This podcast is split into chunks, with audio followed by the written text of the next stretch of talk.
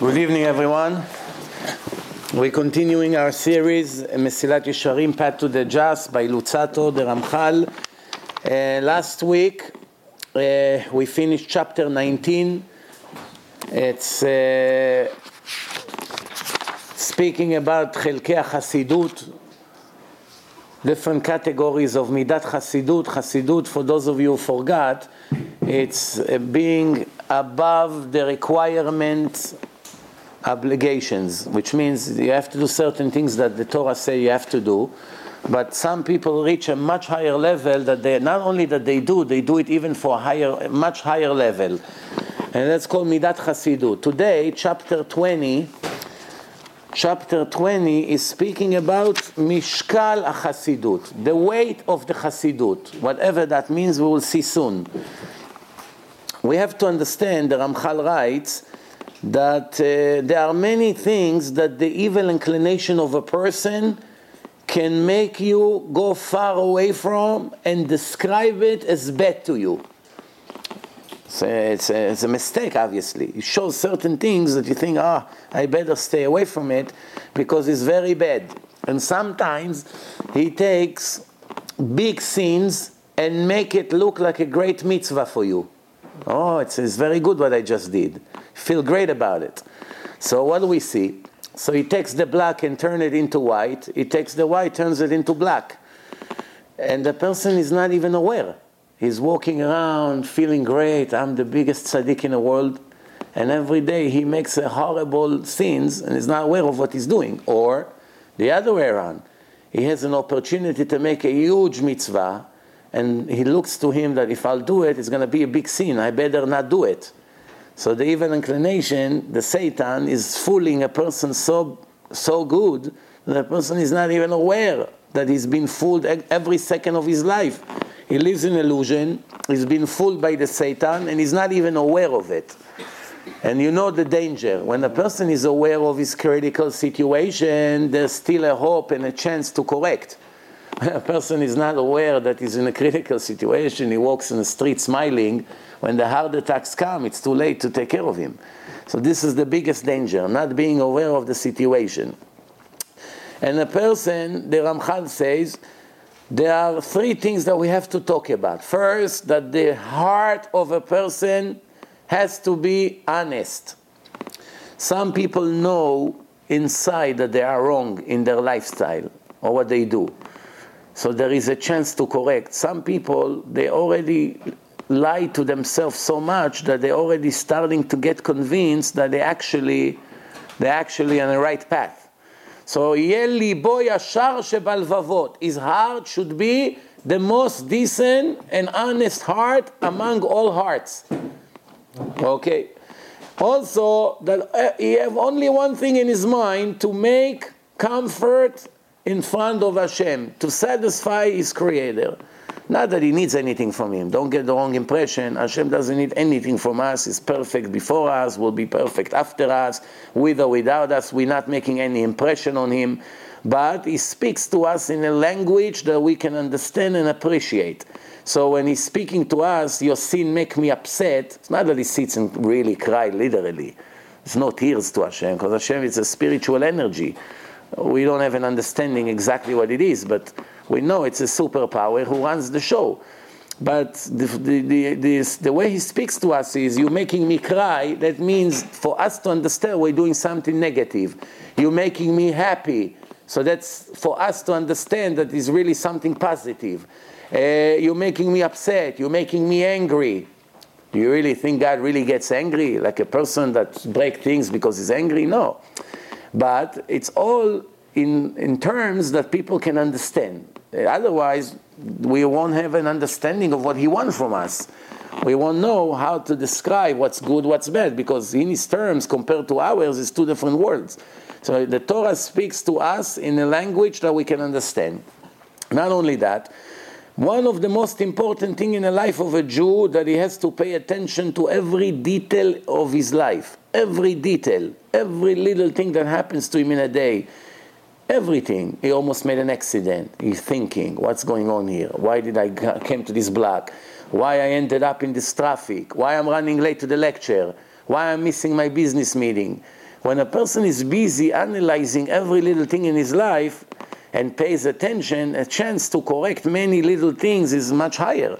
Person live the moment, doesn't think. Just live. Whatever happened, happened. Person like this can never be righteous. And then one more thing, a person has to throw all his weight on God. My money is yours, everything I have is yours, you're running the world. That's it, I trust you 100%. I'm going to start calculating how much I make, how much I lose, what's going to be next year. I have to send the kids to yeshiva, it's going to cost me an extra $1,000 a month. What's going to be all the time until he's going crazy. Most of the people suffer for no reason. They worry about the future all the time. And if you really see, if you go to the end of the life of a person, 99% of the things he was worried about was unnecessary. There's certain things to worry about, I'm not saying no. But almost nothing, it was all worrying for nothing. Stress, problem, agony, pain, sadness, crying, everything for nothing. And in the end, anyway, what you worry about is not in your hands, so what's the point of sitting and crying? Oh, you worry, you're planning. Rabot machashavot belev ish, many thoughts in the heart of a person, and the advice of Hashem, this is the one who will go through. Everything else, nothing, it's not in your hand. And this is what King David wrote in Tehillim 84, Psalms 84, Ashrei Adam Oz Lo Bach. A lucky person, a happy person, it's a person that his strength is coming from you. I understand that everything he does is from you. Oz Lo Bach. Hashem lo yimna tov laholchim batamim. Hashem, God, will never prevent good for those who trust Him without all these calculations. Trust Him 100%. Simple. Don't do all these calculations. Doesn't run to all this babot, give me that, give me this bracha, make me special kamea, write for me something that I put in my pocket. All this nonsense. You're not going into this nonsense. You know 100%. You trust God, you speak to Him, you have a problem, He is your Father. He's everything for you. He's your father, he's your friend, he's your boss, he's everything. Whatever you need, you have him. You don't have anything. Many people surround themselves with many friends, but really, if you really realize it, it's all phony baloney. All these friends will not remember him in times of problems and definitely won't protect him in a judgment day. But if a person is in good relationship with Hashem, basically he is not missing anything. Trust Hashem 100%. Then, if one of these things is missing in the life of a Jew, the Ramchal writes, he will not reach perfectness. He won't reach the perfect level. What are the things? 3 things. We are now talking not diamonds, we're talking a big treasure here. If we get those 3, we are the most successful people in history. We don't have them, or we have only some of them, we have a serious problem. What are the 3? First, to have an honest heart. Honest heart. What's the difference between honest mouth and honest heart? Honest mouth, it's a tzaddik, it's a righteous person, doesn't say a lie. Honest heart means that he's not even thinking a lie. His nature become decent. You know, many of us, we want to lie badly in certain situations, but remember how I'm going to say this lie, I'm not allowed. Force myself to say the truth, and I feel horrible about it. That now I had to confess about something and I'm losing money now. I'm getting a ticket now because I say one lie to this cop, it will let me go. But then the Torah says you should not lie. So what happened is, so I told him the truth. Now he just gave me $100, $200, whatever. So what do you feel? See, the truth made me lose. But the honest heart doesn't even come to his mind, that there's a possibility to be a cheater or a liar. It's a much higher level. How many people reach this level in the world? It's very difficult, but it's a requirement. And the second thing, only I do what God wants me to do because He said so.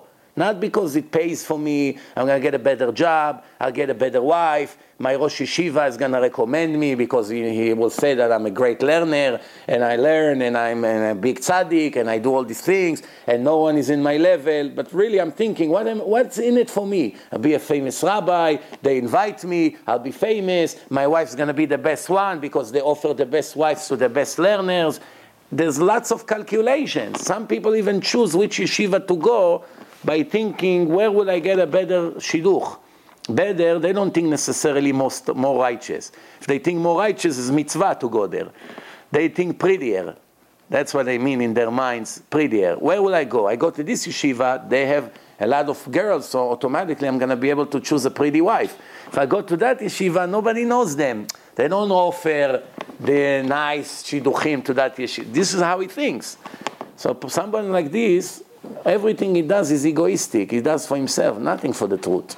So that's obviously a problem. So first, everything to be honest. Second, everything for the sake of heaven. And the third, to pay attention to every tiny detail of your life. Everything in your life, 100%, you gotta pay attention. Everything, what people told you, why they told you, why this has happened, why you missed something, why you lost something, why sometimes it's hard for you, why you cannot fall asleep at night, all kinds of things. You analyze your life, slowly, you clean them. Then, if the person watched those three things carefully, is being innocent with Hashem in his mind, that's doing all these tricks in order for him to achieve certain things, is paying attention to the deed, and he have confidence in Hashem, then nothing can happen to him. Remember, what we think it's bad, nothing bad can happen to him. If we think it's bad, but he doesn't. I give you an example what I mean. After the Holocaust, the Klosenborg Rebbe came from Europe to New Jersey, to Union, New Jersey, and he established there a Hasidut, a neighborhood full of Hasidim that some survivors came from the war, and he built himself a shul, yeshiva, and today they became a serious Hasidut, Klosenberg, Tzanz, it's a city. So two stories I know about him, both of them are incredible. First story, on the boat, there were 400 survivors, single guys on the boat. They're all survivors, they collected them from all over, and they come on a boat from Europe to America. And he had one extra pair of tzitzit. He had one on his body and one in his bag, and none of them had tzitzit. They come out of the war, hardly had what to wear. So he say, I want to give this extra pair of tzitzit to one of you, at least another Jew will do a mitzvah, but I don't know which one. So let's make a lottery. Everyone get a note, and we'll pick up a number, and whenever number came up, we'll get the tzitzit. So one of the guys was clever. He took his only shirt and ripped the side of it.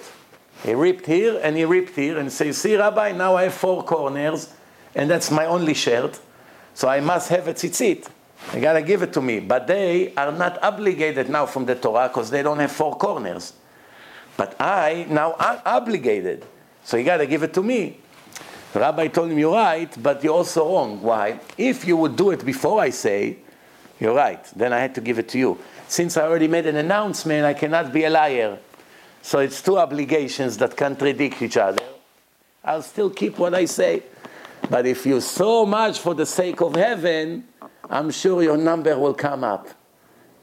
Which number came up? From 400 numbers, this guy's number. You see, he wanted to do it so badly, the mitzvah for Hashem, after being in a gas chambers, in a ghetto. Not only he did not kick and spit and was ungrateful, he came, Hashem, just give me the chance to serve you after what he's seen. So you see, it's all a matter of choice. Some people chose the other way around. Some people chose, you know what? No. Whatever happened, Hashem has his reasons, and I'm going to stick to Hashem one way or the other. It's nothing to do about me, convenient, I like it, what do I get in that? None of these things. So what happened in the end, his number came out. Then when the Klosenberg Rebbe came to New Jersey here, so one of the Hasidim came to him crying. He says to him, Rabbi, you know, you saw they killed my son. I cannot get over it. I'm sick. I cannot function. So they sit for half an hour and crying. The Rebbe and the person.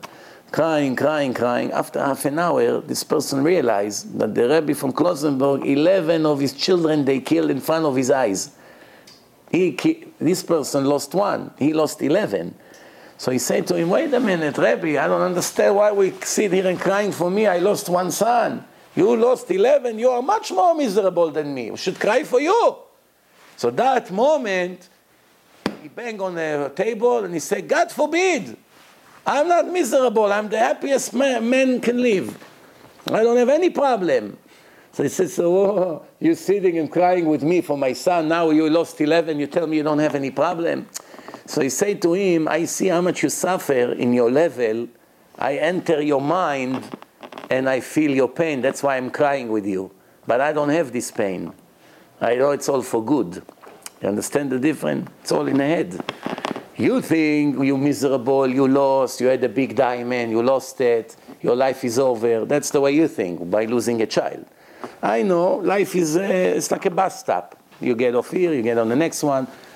We'll eventually we'll get to the right place. So it's a part of the journey. What's to cry in the middle? We get to the end, then we'll know what's our situation. But this is two different people with two different level of confidence in Hashem. So it says like this. Hannah say in her prophecy, Hannah, in Samuel, it says like this. Raglei chasidav yishmor. Hashem watched the legs of his followers. Chasidim. Why? Where to go? Person wants to get on a plane and Muhammad is ready to blow out the plane. So Hashem turns his legs to the wrong terminal. By the time he found out he made a mistake, the plane took off. Why? He doesn't know. It looks like mistake. No, it's not a mistake, my friend. Hashem directed you where he wants you to be. David, כמו כן, say, King David say in Psalm 37, verse 28, לא יעזוב את חסידיו לעולם נשמרו. Hashem will never leave his followers. They will always have a special safety. He guards them. And also, one thing about Hasidut, being a Hasid of Hashem, you should know one thing. A person should never be impressed from something who happens to him currently, because it's only a beginning of a process. You don't get impressed. It's like buying a stock. You buy a stock right now, 10 o'clock, 10 a.m. The stock was $40. Now it's $40.20. You bought 1,000 shares. Wow, so you're making, Baruch Hashem, already $200 in 1 minute. You know these fools, after 1 minute, in 2 minutes from now you can lose $10,000. Well, dance when you sold it. Oh, in the meantime, ani murvach, they say. I'm up $10,000. You're up. You're up on the paper, you're up. In illusion, you're up. You're only up when the money is in your account. What's the point of laughing? One day you're up, one day you're down. His mood is according to how the screen is green or red. My friend, it's all an illusion. So far, it's nothing. When you click the sell and you got a customer, you got your money, now you smile. That's it. So you don't know. So a real Hasid, he always look, since the process is long, we don't know how it's going to turn. Anyway, we have no understanding. What's the point of crying right now? I missed the plane. Wow, people waiting for me. It's going to be a disaster. What am I going to say? They think I'm not responsible. It looks very bad. But it's a process. It's a beginning of something. You don't know what's going to come out of it. How many times you ended up in a place by mistake and the greatest thing happened to you? You know, I went last week to Nichum Avelim. A friend of mine passed away, 63 years old, young. So I went to Brooklyn. I gave an hour lecture between Mincha and Arvit there. So I saw so many people there, some religious, some not. So we put a lot of CDs there. Baruch Hashem put a pile of CDs, different CDs. The next day I get a phone call from a person that I'm looking for him for 15 years. 15 years I'm looking for him. I wonder, I'm killing myself. Where will I find this guy? Where will I find him? 15 years he's coming on and off to me. Where this guy disappeared? I wonder what happened to him. The next day he went there to Nichum Avelim. Apparently the person who passed away was his landlord. So when he heard, he's from Philadelphia now. I didn't know where he is. You know, the world, people move from one place to another. He ended up in Philadelphia. He's a tenant of the deceased person. And now his landlord, which was also his friend, passed away. So he went from Philadelphia to Brooklyn to comfort the family and found my CDs. And on my CD, you have my number. He called me up the next day. Everything you don't know. You come, you leave. The next day somebody else comes there. Hashem puts everything together. The person never knows where we will end. So therefore, there's no reason to smile right now. There's no reason to cry. You wait and see where you're going to end. Then a person always have to calculate everything he does as far as he can calculate in his mind how it's going to end. For instance, you give with charity is very, very important to calculate. Why? Because it's an investment for eternity. It's not an investment for 2-3 days or 70 years. Do you be rich in this life or not? It's an investment for eternity. You give a check to someone. This someone, who is this someone, will determine your eternity. You give it to Reuven, you got 0. You gave it to Shimon, I'm just using names. You gave it to Shimon, you got trillions of mitzvot. Same amount, same efforts. You work for that check 1 week from your life. Here you gave it, it's like burning the money. Or here you gave it, it will bring you constant reward for eternity. You have to know where to invest. So if a clever person always calculate, what do I gain here? What do I gain over there? And if he calculate correct, usually he won't make mistake because he's going to think, I'll invest over here, then somebody will become religious, and one day you have 10 children, and one day you have 100 grandchildren, and another 40 years is going to have 1,000 grandchildren, and most of them will keep Torah and mitzvot, and I'm going to benefit from all of them. It's going to be an army of people working for me. Over here I will invest. What will I get? What would I get? From this person, what would I get? You have to know where to invest. Just like in a stock market, you don't just pick up a broker from the newspaper. You want someone with good reputation, honest, knowledgeable, professional. He will bring you residual income constantly, and the other one, you probably lose your money in a day. Of course, when it comes to mitzvot, you have to be much more careful. And then, so you have to think, what I'm doing for good now, or for bad, where will it end? You make one sin. Many of the people, they go and they do one thing because of 10 minutes of desire. 10 minutes of desire. Then they lose their marriage. They lose their comfortable life. They lose their children. Their children one day hates them. They ended up lonely somewhere. Then in the end, 10 minutes that he wanted to do something that his desire pushed him towards, his entire life destroyed. But it's not only here. It's his children, grandchildren. It's all a chain reaction for eternity. For 10 minutes of pleasure. And you know what? He didn't even enjoy these 10 minutes. In the end, if a person really calculates how much he loses for how much he gains, it's horrible, horrible. How much we lose for stupidity, for moment of weakness. And moments of weakness are coming because you're not having Torah knowledge. If you learn a lot of Torah every day, those moments of weakness cannot affect you so easy. When you're empty of Torah, every tiny wind that comes right away make you fall. But if you know a lot, you calculate. Even to make a sin, a person has to know how. If a person already surrendered to his desire, now he can do something. He can get the same pleasure here and here. Over here he loses eternity. Over here Hashem will give him a smack. So what's better, to lose your eternity or to get a smack? So even to make a sin, you have to calculate. The sin will be the same. As far as what do I gain? The 10 minutes of pleasure, 1 hour of pleasure, 1 week of pleasure, whatever people after. Over here I'll do it in this way. So I'm going to get a sin from the Torah, with the punishment. Over here, I lose everything. I'm finished. For the same amount of phony pleasure. Over here, he lost his eternity. Over here, Hashem give him $1,000 fine. Do you understand what I'm talking about or no? So, the point here, that a person has to, even when he finally decided to make a sin, even that you have to know how to do. Most people don't know. Most people do not know. For instance, if a person decided to be Mechalel Shabbat, they're offering him 2 jobs. One a barber and one a receptionist. They make the same money. $200 here, $200 there. He has to go work on Shabbat. His Yetzer Hara killed him. He doesn't have faith in Hashem. He thinks that if he works on Shabbat, he's going to make money. He lives in a dream. So he decided to take one of the jobs. Most people, they don't think which job is worse than the other as far as religion. They think which job I like more. I like barber more, I'll take that. I like receptionist more, I'll take that. That's what they think. They have 2 jobs. But the person who knows a lot, he says, okay, since I'm going to make a big sin now, Which scene is better to make? Being a barber or being a receptionist? Which one? What do you think? Receptionist. Huh? Receptionist is not even 1% as bad as a barber.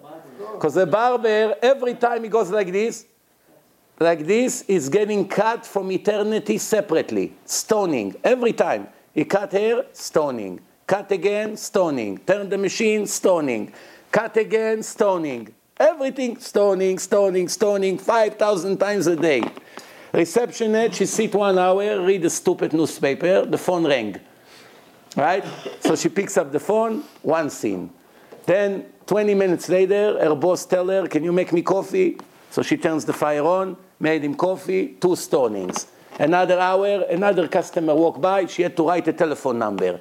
Every 2 numbers, it's a scene. So she wrote 718, whatever the number, altogether how many numbers? 10 numbers. It's 5 different scenes. 5, 2, 2, 2, 2, 5. Altogether, by the end of the day, she has 20 stonings. The barber have 50,000, she has 20. Both of them violate Shabbat. Both of them made $200. They think they made. One made 5,000 stoning, one made 20 stoning. You understand? So even to make a scene, you have to know how.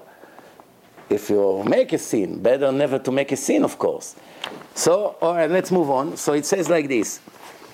If a person calculates how bad it can travel and how, what a tragedy. For instance, intermarriage is a great example. Person go and marry Christine today.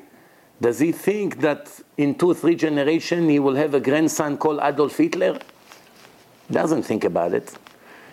Who do you think Hitler came from? 2 or 3 generations, his grandmother, they say, was Jewish. Many sources claimed it, that he comes from a Jewish descendants. Mix, of course. He's a goy. He's not a Jew. But he has some Jewish blood in him, from one of the father's son or whatever. I don't know exactly his history, but this rumor is everywhere. Assume this rumor is true. And even if it's not, there's many other people who that's how they came to the world, from a sin of a Jew that went against Hashem. Now when he goes to hell, every year he has to see the disaster that happened to his nation because of one stupid choice that he made. It continued to grow. The tragedy continued to grow and grow and grow forever. How is he ever going to correct it? How? I'll give you an example of Ben Gurion, the Prime Minister of Israel. In Israel, they called streets after him. Schools after him, the airport after him, they clap for him, they write articles about him, they admire him. But he is responsible for many of the Jews that live today like Goyim. He forced the secular communist way on the religious people and forced them, especially the Yemenite, by cutting their peot and their beards, and forced them to walk on Shabbat. So some of these Yemenites today sits in prison for murder. Who has to pay for their murders? He. For each one of them. And he has to pay for the orphans who sits home depressed. He has to get punished for the orphans. And one day these orphans will rob a bank because they grew up so bad and they have no chance to succeed in society because they grew without parents. So they became criminal, and one day they kill, and one day they burn, and they who knows what they do. Everything that will ever happen, he has to pay. Do you understand what does it mean, what the Ramchal speaks about? How far the sin travels? Most people don't think what's going to come out of my sin. They think what's going to happen in the immediate range. Now, today, tomorrow, this week, I'll manage, Baruch Hashem. They don't think in 70 years from now it's going to be a genocide because of you. You understand what's happening here or no? When Beit HaMikdash, there is a famous story in Masechet Gitin, speaking about Kamtza bar Kamtza. It was a party. Someone invited Kamtza. When Bar Kamtza came, similar, his son came. So he hated him, the owner of the party. He said, leave the party. He said, listen, don't embarrass me. I'll pay for my meal. Ignore me. No, get up and get out of here. No, I'll pay you for the entire meal. Don't embarrass me now. You know, nobody wants to be embarrassed. Can solve it with money, you pay the money. No, get up and get out of here. He screams, and all the rabbis everyone sees. And he said, listen, I'll pay you for the whole thing. Leave me, let me go. I'll leave slowly, later. No, get out. And he threw him out. Nobody made a beep. And he wanted to take revenge against the rabbis who did not protest. He said, you should have got up and tell him, hey, how do you do such a thing, even if he's your enemy, even if he's a wicked person? You embarrass him in front of everyone. It's not so simple. He lives, we also live. That's what they really should do. But since none of them made a beep, they're all sitting, eating their steak, chickens, whatever it was, drinking l'chaim, and this guy is embarrassed in front of everyone. He said, I'm going to teach them a lesson. Next thing, he went to the Romans. He said to them, listen, you know the Jews, they're very prejudiced against you and racist. If you're going to sacrifice one of your goats, they won't take it because you're non-Jewish. He lied to them. So he said, you bring your sacrifice, and you see that they won't sacrifice it. They won't. So they gave him a goat, and he cut his lip, whatever. He made a defect in him, because when it's a defected animal, even if a Jew owns it, doesn't matter, he cannot sacrifice it.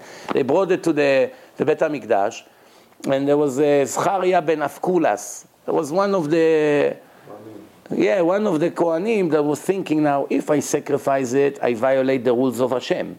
If I don't sacrifice it, then who knows what can happen? The Romans, he was thinking. In the end, they decided not to sacrifice it. That was a critical mistake that he made. That mistake destroyed the Holy Temple.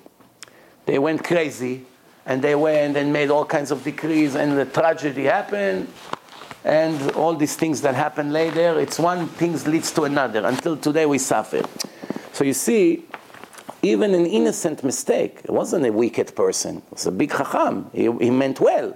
He didn't want to violate the rules of Hashem. But sometimes in life, you have to choose between two sins. A huge sin or a small sin. What are you going to choose? You have to choose the small. What can you do? It's either way. If not, they'll kill you. So if you can get away with a smaller sin, of course. Even today, with some people make sins. When they come to a rabbi, there are two kinds of rabbis. The rabbis who are book smart, and the rabbis who are book smart and street smart. What's better? Book and if it's only street smart, cannot be a rabbi. You know? But if you're only book smart, it's also in this generation, you cannot be a good rabbi. You have to feel the generation, what's happening out there. You have to know what Facebook is. You have no choice. People are talking about these things. You have to know what to see, what advice. You have to know about business. You have to know about stock market. You have to know about this television. You have to know about drugs. There's so many things that are happening every minute. If you live in your closet over there somewhere, you lock yourself all day with your Torah and learn Torah 20, 30 years, and you don't know what's happening in the world, you're not capable of giving advice to people. So sometimes a rabbi like this, a holy man, that doesn't know what's happening around the corner from his home, someone comes and sees him in a shul and asks him a question, and he says, listen, Rabbi, I have a girlfriend, and we're living like a husband and wife because her parents don't want us to get married, she's still young, she goes to college, so should she go to the mikveh? So he's going to say to him, what do you mean? She's not a married woman, she's not allowed to go to the mikveh. So what is he going to say to him? Shame on you, Rasha! How are you asking me this question? What, the mikveh is a place to purify the prostitutes? That's the point of a mikveh? Get out of here, don't ask me these questions. Right?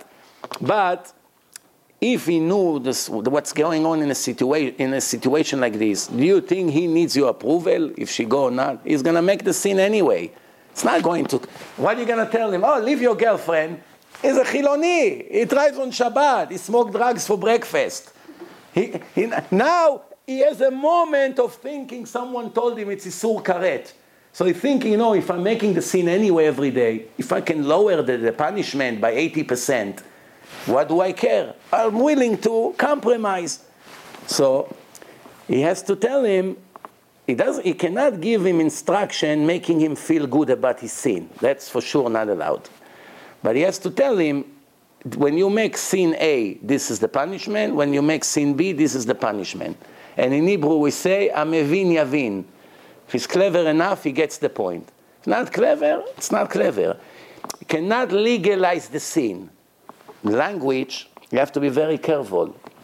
But if you teach him, just like teaching, if you make the sin this way, this is the punishment. If you make it this way, this is the punishment. So what's going to happen? This guy doesn't want to get 100 times bigger punishment. So he's going to do something to lower the sin. To quit the sin completely, no chance. In his situation right now, he's not capable of stopping his desires. So what's better? However, some say, no, alitenu larasha v'yamut. Let him bury himself. The deeper he does, better it is. Which is right? Which is right? The first one is right. First one is right. Why? Because if you know this person is a wicked person that does everything purposely against the truth and against God to get God angry, feed him the poison and let him die. Yes. Let him make bigger sin that Hashem will destroy him. The faster, the better. But most of the Jews in the world today, and even the Goyim, you really think they're so evil and they make the sins because they want to get God angry? No. They are such ignorant people. They have no idea what they live for, Bichlal. They don't know nothing from their life. They don't know one word of Torah. They grew up 100% Goyim, one in Russia, one in a kibbutz, one in Manhattan. Have no idea what they live for. Finally, they heard the tape here and there of some words of Torah and he got some sense into them. And he woke them up a little bit to come and speak to a rabbi. That's not the type of people that God say, feed him the poison and let him die. Feed him the poison and let him die is a person who knows the truth, but does on purpose, leachis. I didn't meet that many people like this. Yeah, maybe few. So the other people, you gotta have a pity on them. You know where they're going, because they make every second of their life a horrible sin. So the end will be very bitter. If you can make it a little bit sweeter, it's a mitzvah, no? It's your brothers. What's the point of pushing him towards a bigger sin? That's for sure not. Anyway, let's move on. So the Ramchal continue. He brings this example that there was Gedaliah ben Ahikam. We have Tzom Gedaliah, the fast of Gedaliah. Almost nobody knows why we're fasting in these days. But in the prophet Yirmiyah, chapter 40, he speaks about him. What happened is, it says that he was a very big tzaddik, Gedaliah. And the Romans, they put him here in charge. They put him in charge of the, I believe it was the blue blood of the chilazons, a special fish that they take out the blood. And it's big business. And they told him, you be in charge of the taxes that we're going to make. If we're going to get the taxes that we demand, you be the governor and we won't touch the Jews. Get us the money, we'll leave you alone. And then there was a wicked person, his name is Ishmael, that I think it doesn't say here, but if I remember correctly, his name was Ishmael ben Netanya, I think. That was his name. So he wanted to kill Gedaliah and somebody came to warn Gedaliah. So the person that came, his name was Yochanan ben Kareach. He came to him, he said to him, Rabbi, this wicked person is planning to kill you. So he said to him, why do you speak bad against the Jew? How do you speak Lashon Hara against him? I don't want to hear it. And what happened in the end? They killed him. They rebelled against the Goyim. The Goyim saw what happened, and they came and destroyed everything. And a big tragedy happened, and many people got killed because of that. Why? One mistake of being extra righteous in a place that you were not supposed to. If someone warns you from a person is killing you, don't be fool. Don't be naive. You have to wake up your head. Wait, maybe it's a lie. There's 1% chance he's on the way to kill me. How can I ignore the warning? Also, sometimes someone tells you Lashon Hara about someone in business. Don't invest by him. It's very dangerous. He's a crook. There's always a large possibility that it's a lie. It's not a crook. Someone, maybe a competitor, making him a bad reputation. Maybe someone has something personal with him. So he makes up a lie about him because he wants him to lose business. You take everything to consideration. But would you gamble on your money? What happens if this person, this 5% chance is right? It's already a reason to be scared. There's a reason to fear your money. So even in the end, you come to heaven and this person say, why you didn't invest the money by me? Because you heard Lashon Hara about me, huh? Don't you know you're not allowed to get Lashon Hara? So you say, no, yeah, Lashon Hara not. I do not know what parts of the story is true. Since there's a doubt, the doubt was created, that's enough. Maybe you're 100% innocent. I also took that possibility to consideration. I also thought to myself, you know what, maybe this person's 100% innocent. But there's a 1% chance that he's not, I'm not putting my money there. We have a rule, certain and maybe You always go with the certain. Maybe the maybe is also certain. We don't know. Maybe yes, maybe not. Maybe, for me, it's enough not to invest there. Same thing, people that lives in America. And they think, should I make Aliyah to Israel? Should I go? Should I move to Israel? Should I move? Holy Land, Jerusalem, this, that, a lot of things. So what's the rule? What's the rule? How do you know if you have to move or not? Some of the people, the rabbi tell them, move tomorrow. Some people, the rabbi say, no, you're not allowed to move. Stay here. How can it be? The answer is, depend who the person is. If everything in his life goes bad, no spirituality, children do not do good in school, no parnasa, all kinds of things, no kosher synagogue, not one positive things in his life, over here. So what can be worse? Whatever you have here, worse comes to worse, you'll have over there. No parnasa, no good synagogue, no yeshiva, no good school for the kids. It will be equal. So right now it's certain that it's terrible. Certain that it's terrible against 50-50 that it's going to turn good, you go with the 50-50. But if everything goes good here, the kids doing well in school, they learn Torah, they're on the right side, the neighborhood is clean from criminals, you have good marriage, you have good parnasa, everything is fine. And you do mitzvot, you learn Torah, you're closer to Hashem every day here. How do you take the risk of going over there that you may lose everything in a month? Who will guarantee you that your children will settle in good in school and merge into the system over there? That the kids over there are much sharper, much more aggressive. Maybe it's going to turn away your kids. They're soft, American. You know, they'll come into the Israeli mentality. It's going to confuse them. And all of a sudden they lose their confidence. Maybe the level of the learning is not the same. Maybe they'll hate it, they'll get depressed, maybe your wife will be depressed, maybe you won't have parnassan, since you don't have money, you cannot do what you want, it will take you away from Hashem. Could be so many risks. No, Rabbi, the Holy Land. What Holy Land? Holy soul is more important than Holy Land. You want to destroy your soul and your children's soul for eternity by taking such a risk? This is a gambler. That's not a clever person. Everything you have to put on a scale. Not only Israel, even moving from New York to New York, 5 blocks away. It's already a question that can create a tragedy forever or be a great salvation. It's all depend. So we have the rule. Certain and maybe, we always go to the certain side.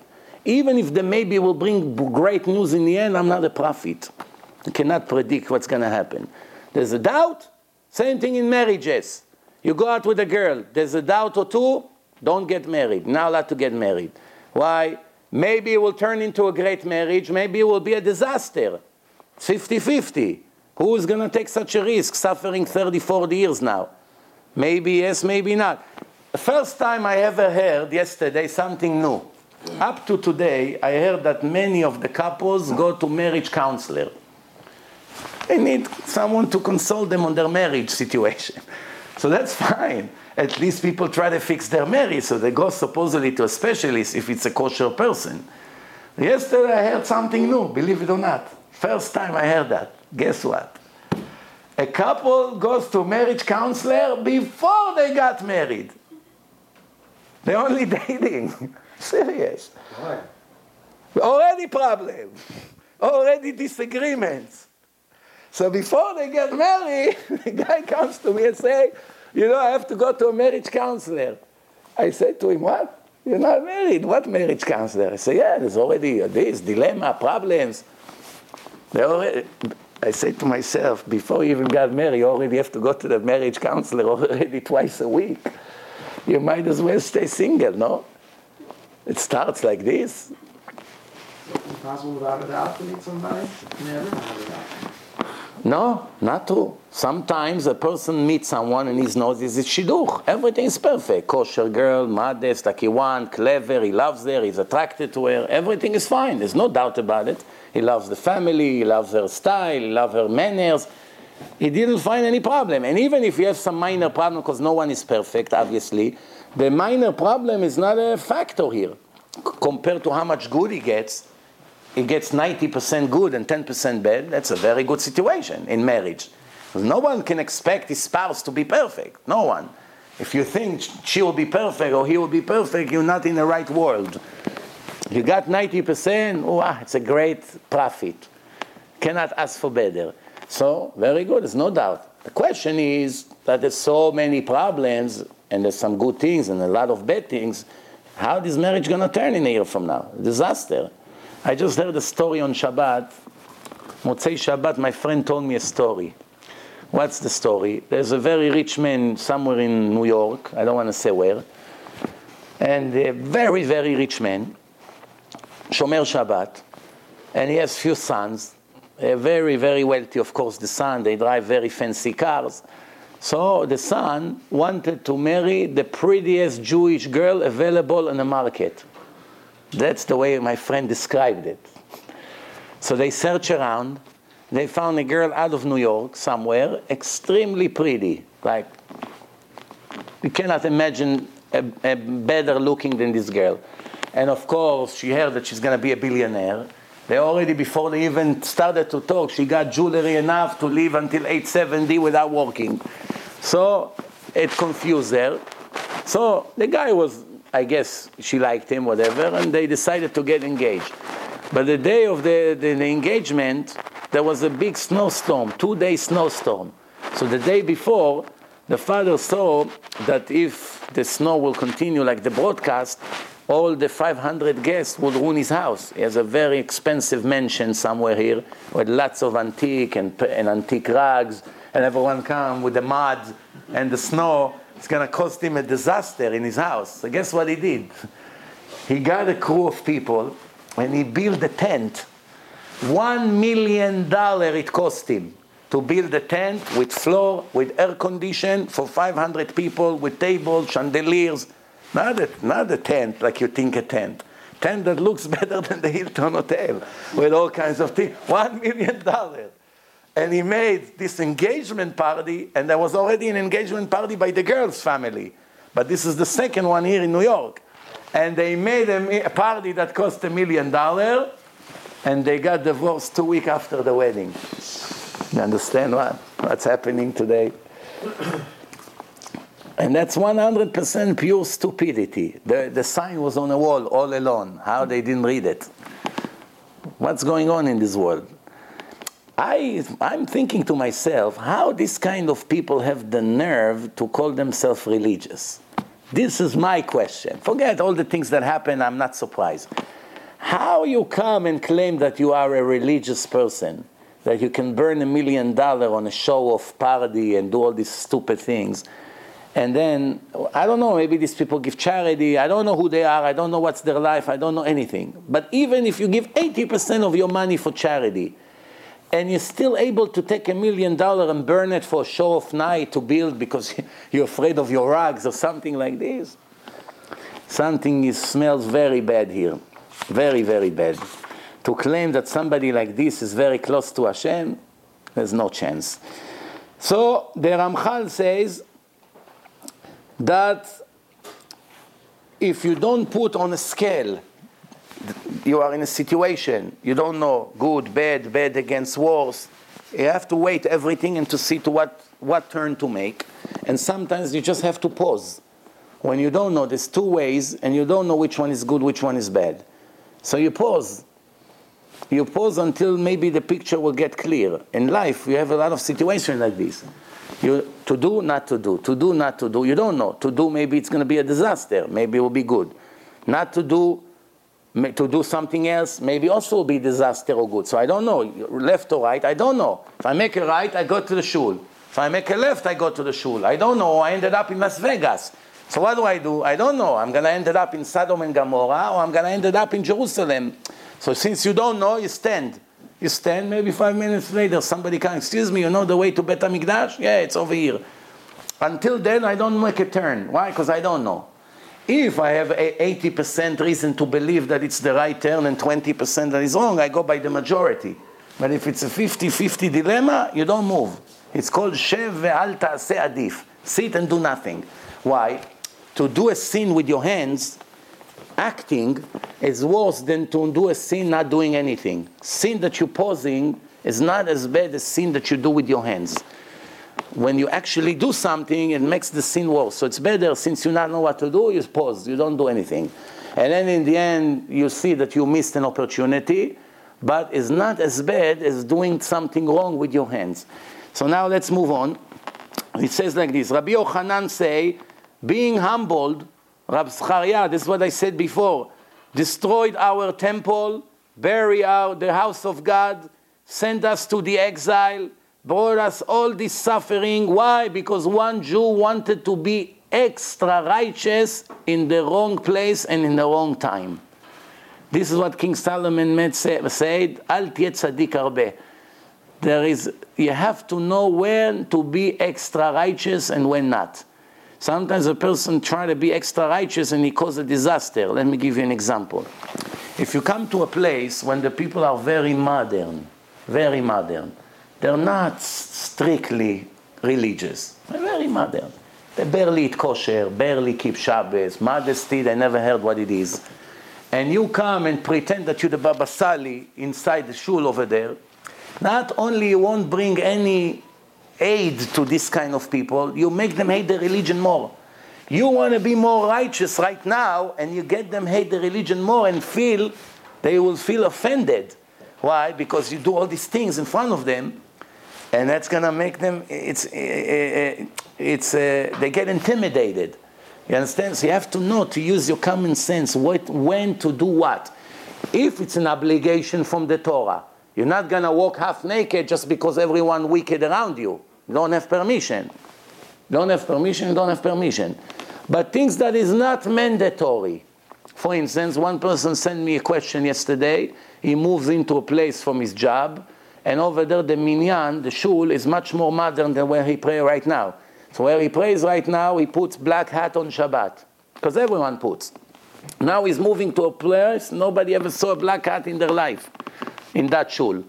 So he's thinking now, would I come look like a rabbi over there with a black hat when everyone here have a yarmulke size of a quarter? And all of a sudden I came like Rabbi Shimon Bar Yochai over there? Or it's better, I come just with a yarmulke since the black hat is not an obligation. It's hidur. It's not an obligation. Or when you come out of the bathroom, do you really need the natlan to make netilah out of the bathroom? No. It's better always to use it. But if you come to a place that no one over there does it, they all go like this with the faucet. They wash their hands after the bathroom, quickly. And all of a sudden, you go like this in front of everyone, and even the rabbi over there is not using it. That's already called yohara. You have to know. Am I allowed to say it? Am I allowed to do it? You got to use your head. When something is mandatory, you must do it. It's not open for debates. This is what the Torah says, this is what I have to do. They all speak Lashon Hara, I'm not going to be nice to them and join their conversation. No. They all dress half naked, I'm not going to tell my wife, okay, dress like them because we want to mingle and be a part of the community. No. I have to bring them to the level of the Torah, not to go down to their level. But certain things, it's called Chumrot. Chumrah, it's not an obligation. It's very nice to do extra. But not always. He changes clothes? He changes hat? He changes his religion? No, so the question is, how it's going to affect the place where he comes. He has no choice. He wants to join the shul. If he will make them feel intimidated. Because remember, people that are extra modern, they don't feel comfortable and close to extra righteous. Why is he going to such a show? He has an obligation from his work. He has no choice. I don't know. I didn't investigate his entire life story. It's questions, answers. Most of the time, you don't know who the people that ask the questions. I'm not even answering this question right now. I'm just telling you how a person has to look at the life in a clever way. For instance, Rabbi Tzion Abba Shaul was a very big Hasid, way above the requirements. I asked him a question. If he goes to a place that people pray without black hat, if he should put his black hat, since no one does or no? So he says, you are required to put it in a place that everyone does it. It's minhag hamakom. But if you go to a place that it's not the custom over there, and to be unique in a certain way, it's not an obligation. He didn't say you're not allowed. Say you're not obligated. In other words, if you want to pray there without the hat, you're allowed. But if you come to a place like Muncie, when everyone puts it, everywhere you go, then you're required to do it, even if you normally don't do it. You come to a place like this, don't be unique to negative. You come to a place like this, don't be, like Shlomo HaMelech say, Al tiyeh tzadik harbe. Why? If it doesn't affect anyone, the opposite, you see they respect and they're happy. Oh, someone righteous came to our community finally. Of course you do it. You set an example, but if you see that they don't like it, it's offending them. Because remember, some people, when they see someone does the right thing, it bothers them. Because it shows them how losers they are. You understand? I'll give you an example. If somebody is in an island, and his father gave him a very old car, smoking, vibrates, makes a lot of noise. He never saw any other car. He's the only one who drives a car. Everyone else in the island goes on a donkey or a camel. So everyone bowed down to him because he has a machine that drives. One day, another group of immigrants arrived to the island and came out of the boat, and they came with a beautiful, fancy car, quiet, nice, shiny, sport car. And now the car next to him, everyone spit in his car, get out of here, you and your car. What happened? He doesn't enjoy this anymore. He preferred to go to the donkey now. What changed? Up to now, it was the ultimate way, the perfect way. When he saw that his car compared to this is garbage, then he realized now that as long as I didn't see the other one, I was perfectly fine with what I have. When I see something much better than me, it makes me upset about what I have. Up to now, it was perfect. Same thing about marriages. Same when a person gets married to a pretty wife, he's very happy from his wife. Look, 1 year, 2 years, 5 years. When he begins to go and see non-modest things, which the Torah says you're not allowed to do, the more he looks at other things around, then he's not so excited from his wife anymore, because he compares her to 5,000 other women. Drives him crazy. But if he listens to Hashem and be satisfied with what Hashem gave him, he would be the happiest person on earth. What made his marriage bad now? Different sin that he did affected his marriage. He would be a person that's satisfied with what he has, thank Hashem for what he gave him, focus on the pleasure that he had from his wife for the last 10 years and continue with that forever, everything will be fine. He wanted to go to different places and look at all kinds of things. It's not about everything in life. You have the nicest watch, you begin to see 500 others, you don't like yours anymore. You understand? This is how a person is. The more he becomes hungry to look around, the less he enjoys what he has. And when does a person appreciate what he has? When he loses it. When you have something, like some people, they make easy money, lots of money. Then all of a sudden, 2 or 3 bad years come, something changed in the business, they made a regulation, they changed the law. All of a sudden, he doesn't make 10% of what he used to make.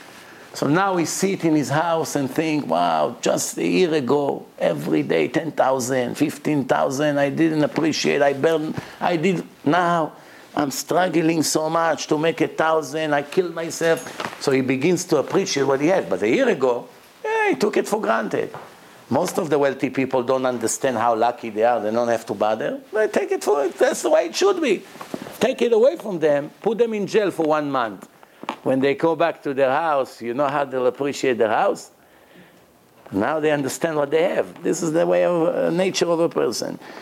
So here, the Ramchal gives an example of what I talked about. Let me read it from his own words. It would make more sense. Here, look, it says like this. The Torah says you have to improve the way of other Jews. How many times a person comes into an argument with other Jews that are sinning in a place that there is no chance whatsoever they will even listen to one word of what he says?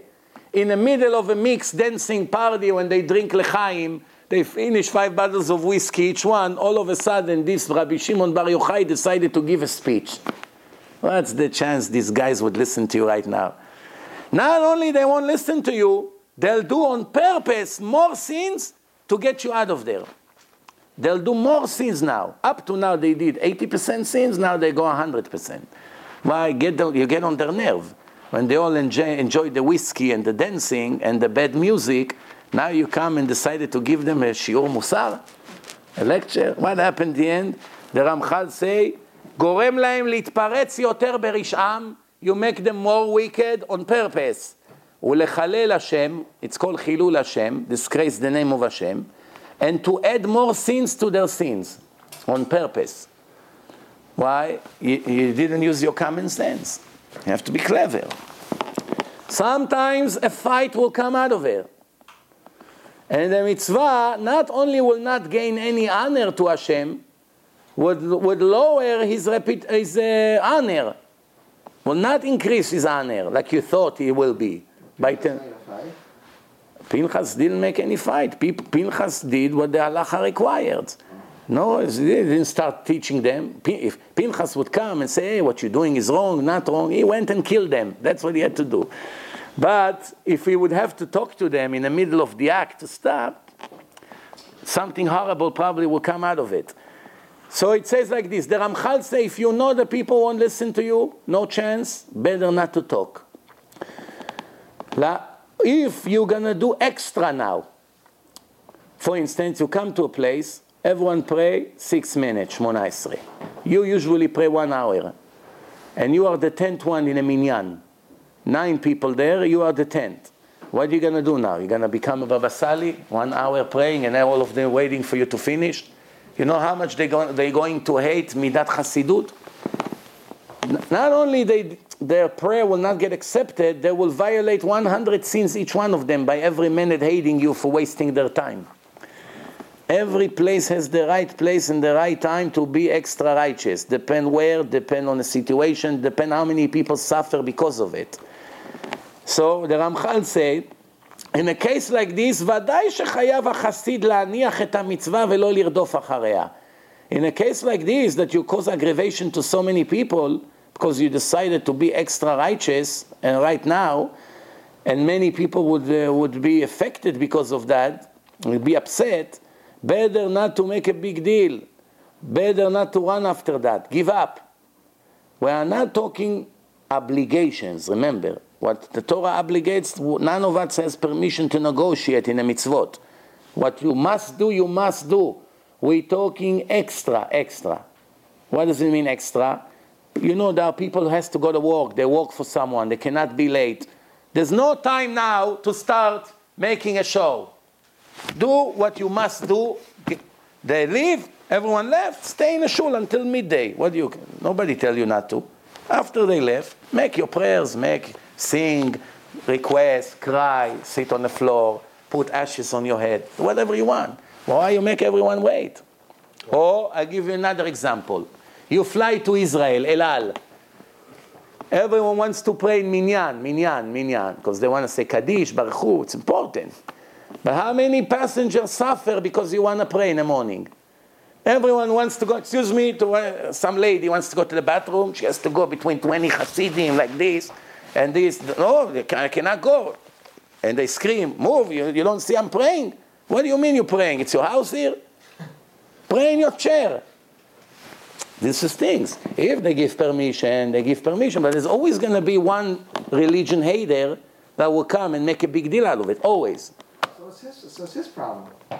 No, it's not his problem. Because you, in a public place, when you're going to do something that offends the people that own the place, because right now it became the territory public. Everyone bought a ticket, right? So it's like a neighborhood. Can you do whatever you want in your neighborhood? You find a corner. No, but you're right. If there is a corner that you do not affect anyone, you're right. But this is right on the way. There's no other way. You close the way to the bathroom. You close. So many of the Gdolei Ador writes in their books to pray alone in the plane. That's they write simple. Gdolei Ador, they sit in their place, put tefillin and pray alone if they're on a plane. Sitting. Praying 18, sitting. Yeah. I saw few answers like this from Gdolim. Better he sits in his place, not offend anyone. Understand? So there are many examples like this. He gives few more examples. He says like this. Beinyan HaLeviim, the Levites in Bet HaMikdash. זה לשונם, מפני שהיו יודעים שכל מי שטוען בארון שכרו מרובה. Everyone runs to the Aron. How do you say Aron? The coffin? Not the coffin. What's the name of it in English? The ark. So everyone wants to do the service in the ark because the reward by Hashem is very big. So all the Levites, the Leviim, they run to the Aron, to the ark. And they leave the table and the menorah. Right? They leave it because it's not as big reward. So everyone wants to do the biggest reward. Right? And everyone run to the ark, and because of that they fight. They push. No, I was first. No, I was first. You know how it is. And then, because of that, Hashem used to punish them severely. For what? For trying to do a big mitzvah. But trying to do this big mitzvah on the expense of others and fighting with them, it turns into a sin, not a mitzvah. You understand? So, היו נוהגים קלות ראש, והייתה השכינה פוגעת בהם. Hashem used to punish them. הנה חייב אדם לשמור, a person must keep all the mitzvot, 100%, with no discounts. And not to be afraid and to be embarrassed from anyone. Right? Unless we are talking about the extras, remember. The obligation, there's a boss to the world. You don't like it, it's your problem. Like the rabbi said. But the extras, minyan, it's an extra. There's obligation to pray. Minyan is hidur. Hidur mitzvah.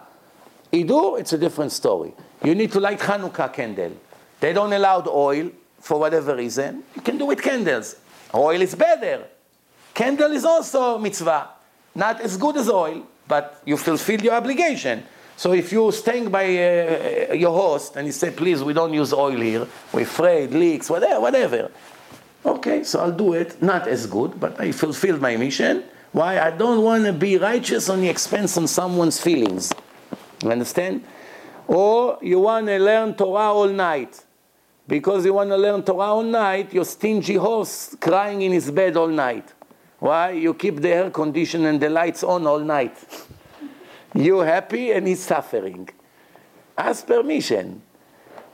Ask him quietly, not in front of people. Of course, in front of people will be embarrassed to tell you, no, I prefer you go to sleep at 12 o'clock, that you save me 7 hours of air condition, or heat, depend, right? So it says like this.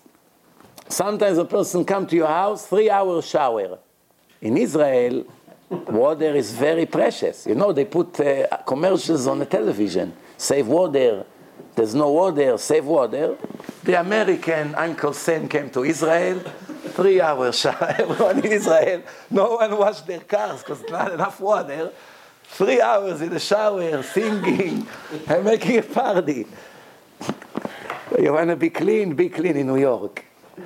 In Israel, you live like them. You know, like they say in Rome, be Roman. As long as you're not be a wicked person, right? So it says like this. It says, David HaMelech say, Adabra be'edotecha neged melachim velo evosh. Hashem, when I used to go to the convention with other kings, everyone talks about nonsense. I speak words of Torah. I'm not embarrassed. Let them talk about horses, women, business. And what do I talk about? The Torah, Moshe, what Hashem does in the world. And Chazal say, Ve'az kanamer, be strong like a leopard. Leopard, not afraid of anything, goes into the danger.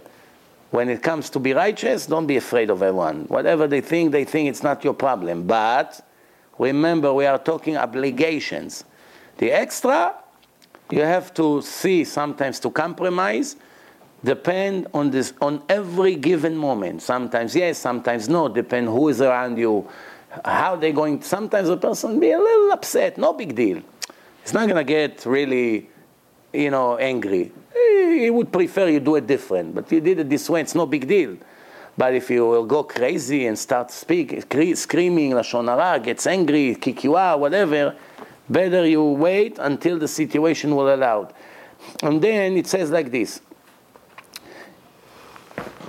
All the extras that a person would do it in front of a large, ignorant audience. Not people who learn Torah. What do they know? And he wants to do what you normally do in your yeshiva back there at home, but now you're visiting in a town that everyone is ignorant. They don't know. If you know that what you do make them laugh at you and think that the religious people are crazy, If it's not an obligation from the Torah, you're not allowed to do it. Because don't try to be righteous right now extra and make 500 people laugh at the religion because they're stupid. You have to understand that they're stupid and they don't understand anything, and try to go in their level. You understand? That's why sometimes there's certain things you come to a place, you know, if you're going to do it the way you normally does, the people start getting angry. And then tomorrow when they need to keep Shabbat, they won't keep because they say, oh, your religion is too much. Because you did all kinds of extras, the extras make them give up. Oh, I have to do this, I have to do this, I have to do this, I have to do that. Forget about it, I don't want to hear about it. If you tell him one or two things that he must do, he would do it. Since you told him 50 things that are not required, it's all the extras. Now when it comes to something that is life and death, he doesn't want to hear. So you lost a lot more than you gained. That's why when I come to make a person religious, I only tell him 10% of what I have to tell him. I tell him the whole 9 yards, I know he's going to run away and never hear from him ever again. So I talk to him about critical sins. Isurei karet, Shabbat, this is what you do. This is what you have to do. I don't talk to him about go to minyan 3 times. I don't talk to him about tzitzit. I don't talk to him about 90% of what we do. I don't talk to him about. Why? He doesn't put tzitzit. He doesn't have 4 corners. He lost the mitzvah. But it's not violating a rule from the Torah. Let's not start with that. Shabbat is violating. It's worse than a murder. I cannot be silent. I must stop him from that. Tefillin he doesn't put is a very big problem. You have to put tefillin every day. He makes sins with his girlfriend. It's isurei karet. Cannot be quiet about this. But other things, he doesn't want to right now dress like ultra-Orthodox people. Who cares right now? Let him first stop the important sins that he makes. In 5 years from now, we'll talk to him about his genes and the other things that he does. It's not in this level yet. Or to make him run to the synagogue 3 times a day, he's going to see, you know, he's not used to it. He's in the middle of his business. He's going to see after a week, he's going to give up, and then he's going to be Mechalel Shabbat. So what caused him to be Mechalel Shabbat? The extras which were not mandatory yet. It wasn't mandatory. If you tell him pray at least once a day, start, then in 2 years from now he would pray 3 times in minyan, guarantee. One thing leads to another. If you give him a lot of extras, he doesn't have strength anymore to do what he must do. And then you lose everything. This we have a saying, Hebrew tafasta, merube lo tafasta. You tell him all the derisives, all the Shabbos things, all the things? No, not all the things. Only to start that they're already in. If you tell him everything, wow, so many things. I once did this mistake. And from then I learned. And then I saw it in all the books. They all give the same advice. A person, it's same thing in medicine. You don't give a person the dose, full dose right away. You let the body digest slowly and get used to the situation. You give it too much, even though it's positive medicine, maybe you give too much, you kill the person. You have to do the same thing. You have to purify him in a process, like drug addicts, like all. It's a process. You have to know how to do it. You don't know how to do it. You mean well, but you know what they say. The way to hell is full of good intentions. Yeah, the surgery was successful, but the patient died.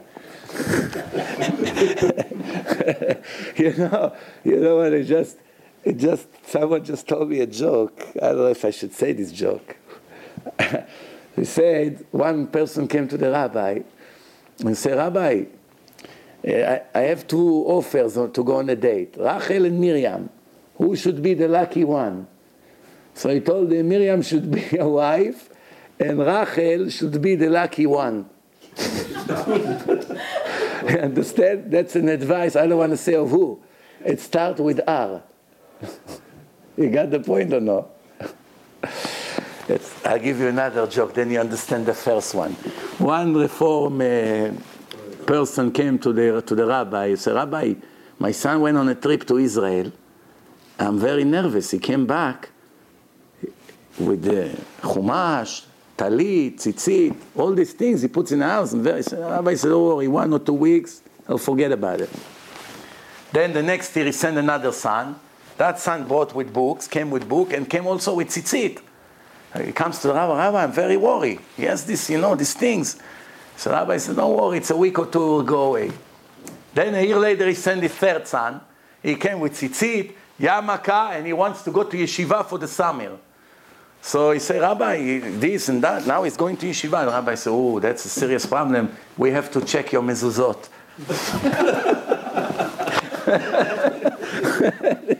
You got it?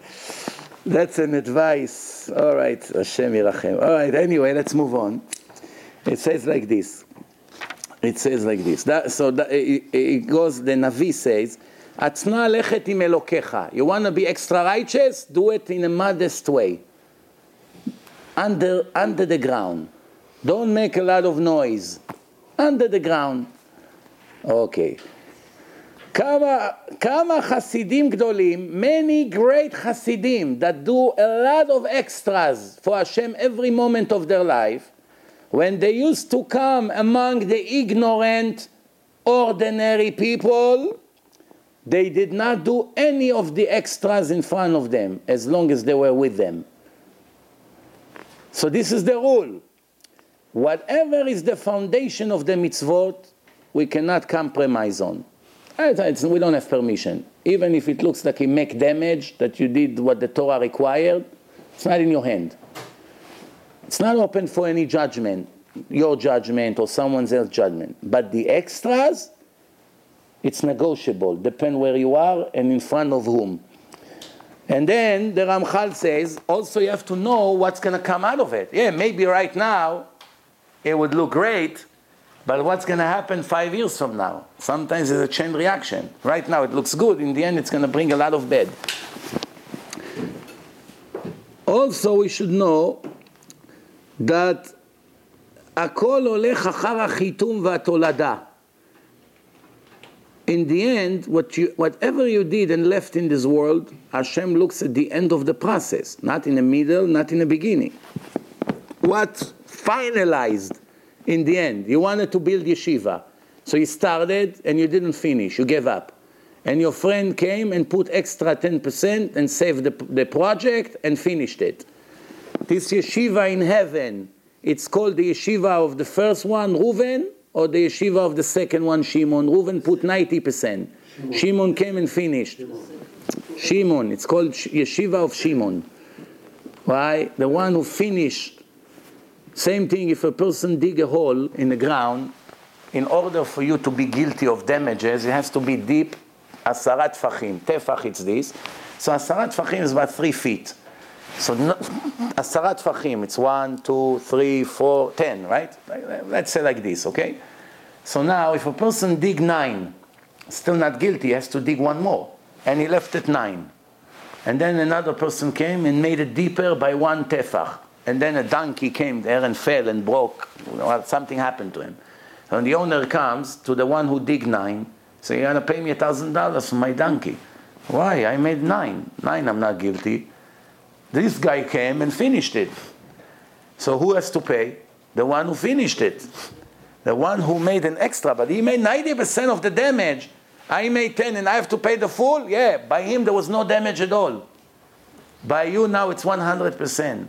Same thing, if a person gave a person 39 hits with a whip, 39, the doctor examined the person, and he said, up to 39 he won't die. He hit him 39, he's not doing so well, but he's alive. And one person came and gave him one more and he died. Without the 39, he would die. With the 48, he wouldn't die. Oh. So both of them actually killed him. One did 90% of the damage, and the last person did 10% of the damage, or 1% of the damage, whatever it was. So who is more murderer here? The first or the second? The second is 100% murderer. The first is 100% innocent. Even though he brought him to 99%, and he finished the 1%. You understand the point here? That's how it goes. Then Rabbi Tarfon used to do like Bet Shammai, which is more strict than many Bet Hillel. There's 2 rabbis, 2 yeshivot, 2,000 years ago. They told him, you were supposed to get punished by not following Bet Hillel. Why? I want to be strict, more strict, to do more extra, and I'm guilty? Yeah, because once the law is like Bet Hillel, and you go against what they say, even though you go to strict side, Hashem had mercy on you. But really, this is talking about Kriyat Shema, that he was laying down, and there was robbers there in the area. So in the end, they told him, really, Hashem made you a miracle, but technically you deserve to get punished for not listening to Bet Hillel, because that's the halacha. We finished, Baruch Hashem, we finished the chapter. Chapter 20, we finished. Next week, chapter 21, how do we gain this level of Midat Hasidut? How do we gain it in life practically? So far we learned the importance of it. We learned what does it mean to be a Hasid. The question is, how do we practically get to this level? It's possible in this generation to get to this level or not. This is what we're going to speak about. How to do it in the right way, in the right timing, in the right process. But the only problem is that next Monday, Bezrat Hashem, I won't be here. I'm going to LA. I'm going to San Diego on Friday. I have a Shabbaton there. Then I stay in LA all week, and I have a Shabbaton in LA. I come back Sunday. But the following Monday, the lecture is as usual, Bezrat Hashem. I'm going to post on my calendar and the website and events the places where I'll be speaking in Los Angeles. I know Tuesday I'm going to be in Beverly Hills, Wednesday in the Valley, and there's 3 other lectures, which I don't know the addresses yet. But I'm going to post. If you have relatives, friends, Los Angeles, San Diego, you want to send them to the lectures or to the Shabbatonim, you will know the address by looking in events. Thank you very much, and call too.